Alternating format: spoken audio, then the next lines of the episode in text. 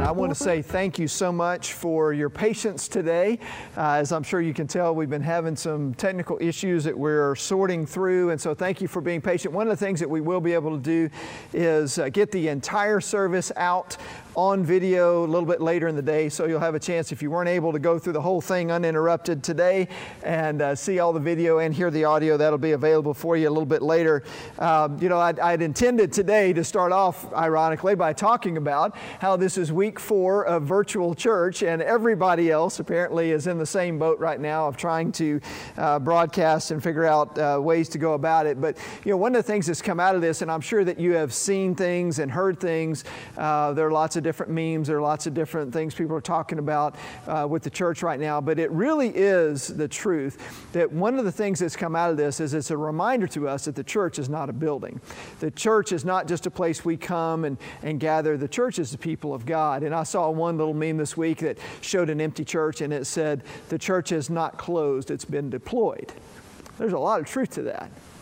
You know, we have an opportunity now, maybe even more so than we did before, to go and be the church and to, uh, to be who God has called us to be. And that's especially exciting in light of next Sunday being Easter Sunday and, and uh, Holy Week and all that will be going on this week. And by the way, we have the opportunity to follow through. If you're following along with us, we'll have some readings and some postings of people reading different passages each day of the week leading up to Easter. So lots of exciting stuff happening this week to prepare us for such a big day. Um, but you know, this is an opportunity for us to go and communicate the good news. And so, several, probably a couple months ago, maybe longer than that, uh, when we first started talking about Easter and planning for what Easter would be like and what we would be focusing on as a theme for Easter Sunday, what we settled on was we wanted to encourage our people to take the good news and go and spread the good news, especially uh, in preparation for Easter Sunday. And today is a day that normally would be one of our busiest days of the the year, one of our most crowded days of the year. It's the day that our children's ministry puts on our extravaganza program. And of course, we weren't able to do that with everything that's been going on. But, but, but just looking at that, and I've been excited about, okay, we get to talk to larger than normal crowds about the importance of going and communicating this good news. But I think we have the opportunity to do that because one of the things that we're finding is that our, our impact and our touch is, is expanding more through the video messages, even than when we were uh, meeting here together. And so I want to encourage you today as we jump into this message is to, to join me in the excitement that we have at the opportunity to go and share the good news. See, here's what I believe is going to happen this Easter. I believe with all my heart that this Easter Sunday, there will be more people hearing the gospel at one time than has ever happened in, in the history of, of, of just any, anything we've ever seen in the church. And I believe that we're going to see a movement of God that, that rivals what we saw in the book of Acts. And just when God is working and was moving powerfully there, I believe that's going to happen this Easter for two reasons. One, everybody's at home.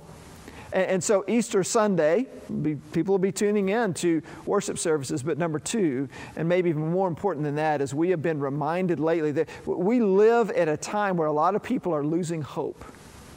A lot of people have a lot of doubts and a lot of questions that are unanswered.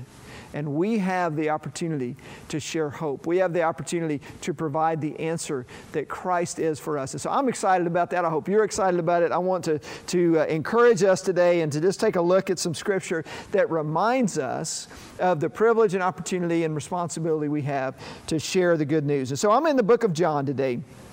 John chapter 1, and uh, we'll start reading here in verse 40 in just a moment, but let me just kind of set the background just a little bit. In John chapter 1, we're introduced to John the Baptist. This is not the same John. This is not John the apostle who wrote this book. This is John who came to baptize uh, in advance of the coming of Jesus. And we see in verse 29 that he says, Look, the Lamb of God who takes away the sin of the world, when he saw Jesus. Again, in verse 35, he says basically the same thing. It says, uh, The next day, John was there again with two of his disciples. When he saw Jesus passing by, he said, Look, the Lamb of God. And so John has been pointing even his own disciples toward Jesus. Now, let's pick it up with that in mind in verse 40. Andrew, Simon Peter's brother, was one of the two who heard what John had said and who had followed Jesus. The first thing Andrew did was to find his brother Simon and tell him, We have found the Messiah, that is the Christ. And he brought him to Jesus. Jesus looked at him and said, You are Simon, son of John. You will be called Cephas, which, when translated, is Peter. So you get this picture, right? Andrew is one of the disciples of John the Baptist. He has heard John talk about Jesus and point toward Jesus and call him the Lamb of God. And so Andrew goes directly to Jesus and he asks him a question. His question is, Rabbi, where are you staying? Here's what he was getting at. He was more or less saying, Hey, can I come with you?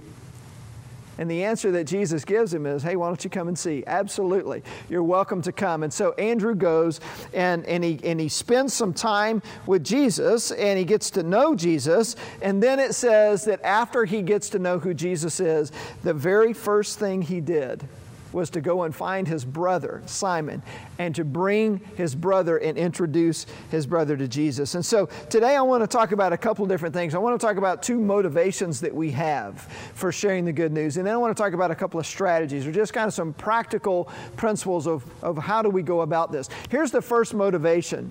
The first motivation for us sharing Christ is experiencing intimacy with Jesus when we really get to know Jesus on a personal level, then we can't help but to want to introduce others to him. And that's what we see happening here with Andrew. Now, there's a big difference between just knowing about Jesus and coming to know Jesus. Verse 39 tells us, which is right before where I picked up reading a moment ago, but verse 39 tells us that Andrew spent the day with Jesus. So he's gone from being in a place where he's heard about Jesus, because at least on two occasions that are recorded here in John's Gospel, John the Baptist, who Andrew was a disciple of, has talked about the Lamb of God who came to take away the sin of the world. So Andrew has heard about Jesus, but now he has come to know him in a personal way. He spent the day with Jesus, and he's come to the conclusion that he shares with his brother in verse 41 when it says, We have found the Messiah. You know, as I read this, it just made me think how important it is for us to understand the difference between hearing about Jesus and coming to know Him personally. Maybe you have heard of Jesus, much like Andrew had heard of Jesus before actually going and spending time with him. Maybe you've grown up in church, maybe you have Christian parents or grandparents, or maybe a, a friend, maybe uh, there's a family that, that you grew up with that would tell you about Christ because it was important to them, but maybe it wasn't in your family. Whatever the case may be, maybe you've heard about Jesus. In fact, maybe you know a lot about Jesus. Maybe you know more about the Bible than most Sunday school teachers. Maybe you could describe to somebody exactly how a person could come to trust in Jesus themselves, but, but maybe you've never made that decision for yourself. Maybe everything so far has just been knowledge about Christ, not getting to know Him personally. And if that's the case for you today, can I just encourage you and urge you to take a step past just hearing about Jesus and to come to know Him yourself. Get to know Him on a personal level because Jesus is a real person and you and I can have a real relationship with Him. If you haven't yet taken that step, I would just encourage you to do something right now. If you know that you want to trust in Christ, I know Easter Sunday's coming next week and we're going to talk about that a lot, but why put it off? In fact, here's what I'd encourage you to do take the volume button on whatever device you're listening to right now, turn the volume down, and just take a moment and pray and say, Jesus, I want to trust in you right now. I want to give my life to you. I believe that you died on the cross, that you rose from the dead. And if you're ready to pray that prayer, just stop right here in the middle of everything. Stop and do that. But you know, once we, once we do make that decision um, and we come to know Jesus personally, the most natural thing in the world is to want to share it with somebody else. And that's, that's what happened with Andrew. And in fact, Andrew's not the only one. If we read just a little bit further in verse 43 and following, it talks about Philip and Nathaniel. Philip had the same thing happen to him. Jesus called Philip out, and, and, and, Philip came and, and followed Jesus and got to know Jesus in a personal way. And the first thing Philip did was he went and found, found his friend Nathaniel, and he shared the gospel with him, just like Andrew did with his brother Simon. And so that, that's the first thing that I want us to see is that um, it motivates us to share the good news. And by the way, if you already do have a relationship with Christ, let me encourage you right now, especially, to take advantage of the opportunity that you have to go deeper in that relationship. See, most of us have a little bit more time on our hands right now. We have uh, fewer distractions. There aren't as many things that we're able to be involved with. All of us certainly are in the same boat of realizing that things are out of our control, that are out of our hands. This is a great time for us to dive deeper into that relationship with Christ. It's a great time to spend more time in scriptures. It's a great time to maybe go about beginning to memorize some scripture, maybe read a book on prayer or some type of spiritual discipline that you want to focus on. But take advantage. Maybe it's, it's to reach out to somebody and say, hey, uh, would you disciple me, help me grow in my faith, and maybe we can set up a call each week or whatever it may be. But, but take advantage of the opportunity that we have right now to go deeper in our faith if you already have that relationship. And I'm going to tell you what happens. The deeper we go in our relationship with Christ, the more we, we want to share that with people around us. So the first motivation is just intimacy with Jesus, but the second one is seeing Jesus change lives. Because when you see Jesus change lives, starting with your own, but then you see him doing that for other people, then man, the most natural thing is to say, I, I, I, want to share this good news. I want other people to come to know what I have come to know. And, and I love the way we see Jesus speaking into the life of this man named Simon from the very beginning. Did you catch what's happening here? Andrew brings his brother Simon to Jesus. And before they've even you know, said hello. I started to say before they've had a handshake, maybe before they've, you know, done an air high five now. We'll put it in, in context for us today. But, but they haven't even spoken yet. They really haven't even met yet. And the very first thing that Jesus says, it says Jesus looked at him, which I love that too. You know, I mean, he's, he's making eye contact with him. And can't you just imagine Jesus just looking you square in the eye and saying this? He says, You are Simon, son of John. You will be called Cephas which when translated is Peter. See, Jesus looks right at him and he already knows him, which I love that. He already knows his name. But not only does he know his name from the very beginning, before Peter has even had the chance to say, Hello, nice to meet you, anything else, Jesus has already said, This is who you are, but let me tell you who you're going to be. Man, that's good stuff. God sees in you not just who you are right now, but when you come to Christ, He sees who you can become. And He knows what His plan is from that very beginning point. And when we really believe that, and we believe that the people that I can bring and introduce to Jesus, that they're going to have the opportunity to have something called out in them and for God to say, let me tell you not just who you are right now, but let me tell you who you can be, man, that, that's, that's a big motivator to, to want to bring the people that we know to Christ. So Jesus looks at, at Simon and he tells him, I know your name. And right now his name was Simon. You know what the name Simon means in Greek? It means he listens. That's, that's a pretty good name, right? To have the name Simon, and of course in biblical days, names all had a meaning behind them. Simon's pretty good name. Parents, how would you like to have a child whose name means he listens? Some of you are going to rename your child Simon right now. You're going to get the birth certificate. It's like, I'm going to change this because I want a name that says my child listens. That's a good name.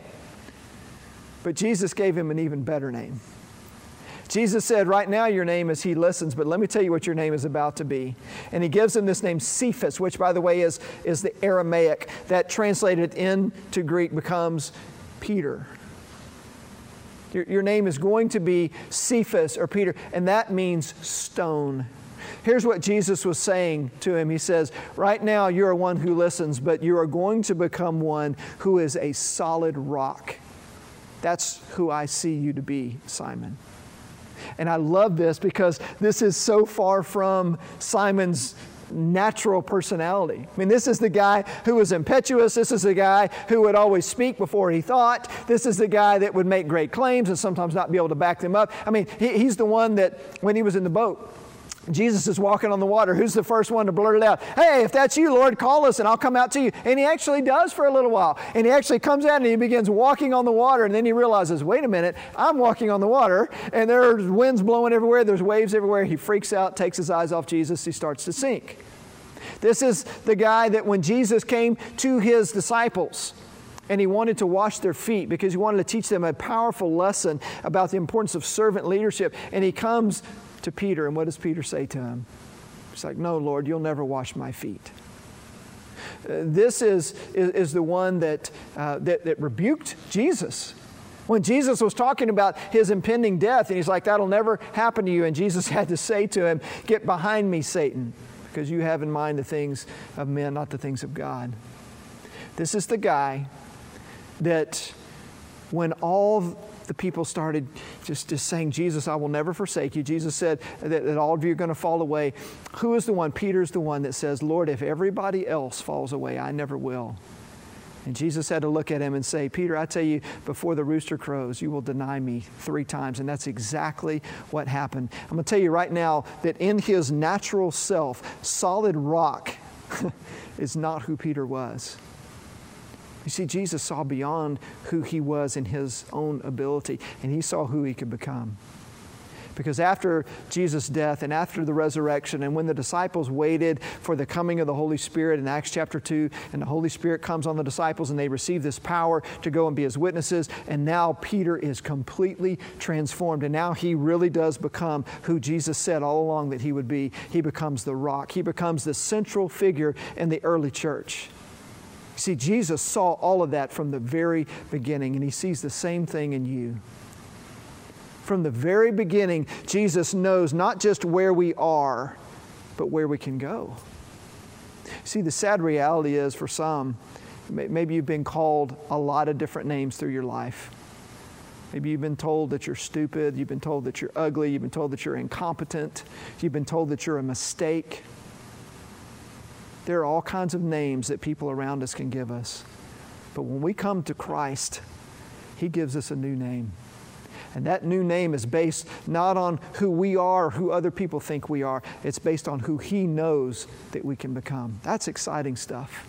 That's a motivator to me to say, this is an opportunity for me to share the good news with somebody that, that Christ is going to be able to speak into their life and change them from this point forward. So being motivated is a good thing, but it's not enough. We also need a strategy. How do you go about it? I mean, we can get all fired up. I want to share my faith, but if I don't know what to do or where to start, then I'm in trouble. So let me offer two suggestions. The first one is this start with your sphere of influence. That's what Andrew did, and that's what Philip did. Andrew found his brother, Philip found, his friend. These are people that were close to them, and he said, Let's start right here, and let me take those that I have influence over and, and allow me to, to introduce them to Jesus. So let me ask you just a really simple but a powerful question How are you stewarding your sphere of influence? See, God has given you influence with different groups of people. If you have a family, certainly it begins right there. You have influence with your family. If you work in a job with other people, that is a sphere of influence. Your neighborhood is a sphere, potential sphere of influence. The things that you're involved with, whether it's hobbies or sports teams or activities or clubs or whatever it may be, uh, students in your school, that is certainly a huge one. How are you doing stewarding your sphere of influence? Are you really managing that in a way that, that is taking advantage of the opportunities that you have to point other people to Christ? Or are there people in your sphere of influence that have never really directly heard you speak to them about Christ and who He is and how He can change their life? We need to start right there. My favorite story of somebody who understood the power of his sphere of influence is about a guy by the name of Edward Kimball. Mr. Kimball taught a boys' Sunday school class at Mount Vernon Congregational Church in Boston. And uh, one day he had a, a new student that was brought into his boys' Sunday school class. And this young man named Dwight was, was introduced to Mr. Kimball and he handed him a Bible. It was a closed Bible. And he told Dwight, he said, Our lesson for today is in the book of John. Dwight sat down with his Bible. He opened his Bible and he just kind of started nervously fumbling through his Bible. And it became very clear to Mr. Kimball and actually to the other students in the class as well as they kind of shot looks at each other. It became very clear that Dwight had no idea where to find the book of John.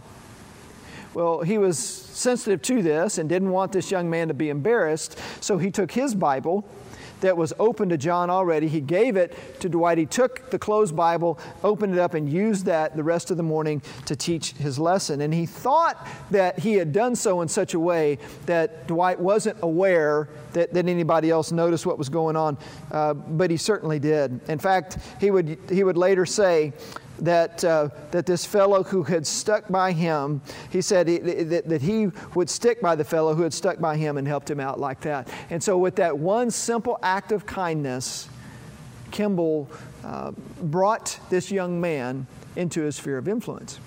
Well, he was burdened for him because he knew that he had really no background. He didn't know uh, much of anything about who Jesus was, and so he determined to go and see him. And, and, and by the way, he was one of these Sunday school teachers, which every single one of us would love to have, and this is still true today that viewed his responsibility as going far beyond just what he did in a classroom on Sunday morning. He wanted to be involved in the lives of his students. He wanted to go visit them. He wanted to know how he could encourage them. And certainly those that didn't know Christ, he wanted to share the gospel with them. And so he made up his mind that he would go and, and, and to, to Dwight's place of work and he would share the gospel with him. And he did. And I, I, want you to listen to this is in his own words. This is how he recorded what took place. I started down to Holton's shoe store. When I was nearly there, I began to wonder whether I ought to go just then during business hours, and I thought that maybe my mission might embarrass the boy. That when I went away, the other clerks might ask who I was, and when they learned, might taunt him and ask if I was trying to make a good boy out of him. While I was wondering over it all, I passed the store without noticing it. Then, when I found I'd gone by the door, I determined to make a dash for it and have it over at once. I found Dwight in the back part of the store wrapping up shoes and paper and putting them on shelves. I went up to him and put my hand on his shoulder, and as I leaned over, I placed my foot upon a shoebox. Then I made my plea, and I feel that it was really a very weak one. I don't know just what words I used, nor could Dwight tell. I simply told him of Christ's love for him and the love Christ wanted in return. That was all there was of it. I think he said afterward that there were tears in my eyes. It seemed that the young man was just ready for the light that then broke upon him. For there at once in the back of that shoe store in Boston, the future great evangelist gave himself and his life to Christ. That future evangelist was none other than Dwight L. Moody. His beginnings as a Christian were, were a little shaky. Uh, in fact, he was told when he applied for membership of his church, they asked him a simple question uh, What has Christ done for him? And his answer was uh, he wasn't aware of anything in particular. He struggled early on. But once he came to know Christ, uh, he became one of the most powerful preachers of his day. Uh, Mr. Moody never progressed past a fifth grade education, he was never ordained as a minister of the gospel. And yet, by some accounts, through his revival crusades, he led as many as a million people to faith in Christ. And all of that can be traced back to a simple Sunday school teacher that had a burden for one of his classmates that didn't know Jesus. You never know when you start sharing the good news within your circle of influence, within that sphere of influence, just who you might reach. Maybe there's somebody that's a part of your family. Maybe it's a next door neighbor, a coworker, somebody that you know that God has big, big plans for. He's waiting for someone to share the gospel. And that person maybe is ready to respond as, as Moody was at that time. You know, when Philip shared the gospel with, uh, with his friend Nathaniel, Nathaniel's initial response wasn't a very positive one. In fact, he invited him to come meet Jesus of Nazareth, and the, the response that Nathanael gave was Nazareth? Can anything good come from Nazareth? You know what Philip's response was? One simple little phrase. He said, Come and see. Come and see. See, our job is simply to invite people to come and see. That's the second strategy I want to give for you today. Just invite people to come and see. In other words, it isn't our job to convert anyone. Our job is simply to make an effort to introduce them to Jesus. Now, the people that you seek to reach out to might have questions. There, there is a place for us, as 1 Peter 3.15 says, to be prepared to give an answer to anyone who asks us to give the reason for the hope that we have. We, we, there's a place for apologetics, there's a place for understanding our faith, but guys, there's also a place for just saying, hey, why don't you just come and see? Why don't you check it out for yourself? Now, I, I, know things are a little bit different today because we can't physically take a person to Jesus and, you know, in the flesh introduce them, but we can certainly share our story. We can share who He is in our lives. We can certainly point them toward the Bible. I believe one of the most powerful things we can do if a person shows any interest at all is to point them toward the Gospels and encourage them to read the Gospels. And in fact, offer to say, hey, why don't I read the same place you are and we'll, we'll discuss it. We'll talk about what we're seeing and what we're reading because there's power in that. We just, we, we just need to point people to Jesus. Let me remind you again, say this again. It isn't your job to convert anyone. We can't do that. Only God can do that. But we never know when God might be stirring in the heart of somebody and preparing a person to respond. The story I shared a moment ago about Mr. Kimball, he said, first of all, did you notice he said, I just wanted to get it over with? It was this, you know, I know that I need to do this. I'm nervous about it. I'm second guessing it. I don't know if the timing is right. I mean, you ever been there? Oh, this probably isn't a good idea. This could happen. That could happen. We play all these things up in our mind and convince ourselves of all these reasons why we shouldn't share our faith. He just said, I'm just going to do it. And he did it. And he said, I didn't do a very good job of it. But God had prepared this young man, and he was ready to respond. See, we never know.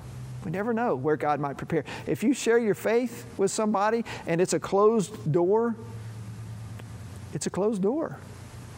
It's okay. It's not a reflection on us, it's not a failure. Our job is simply to be faithful to share the good news. You know, we just never know who God might be putting in our path and what opportunities we might have to point others toward Christ. So, especially this week leading into Easter, I want to encourage you with this be creative in how you come up with ways to share your faith. It has to look a little bit different now, right? But you can be creative.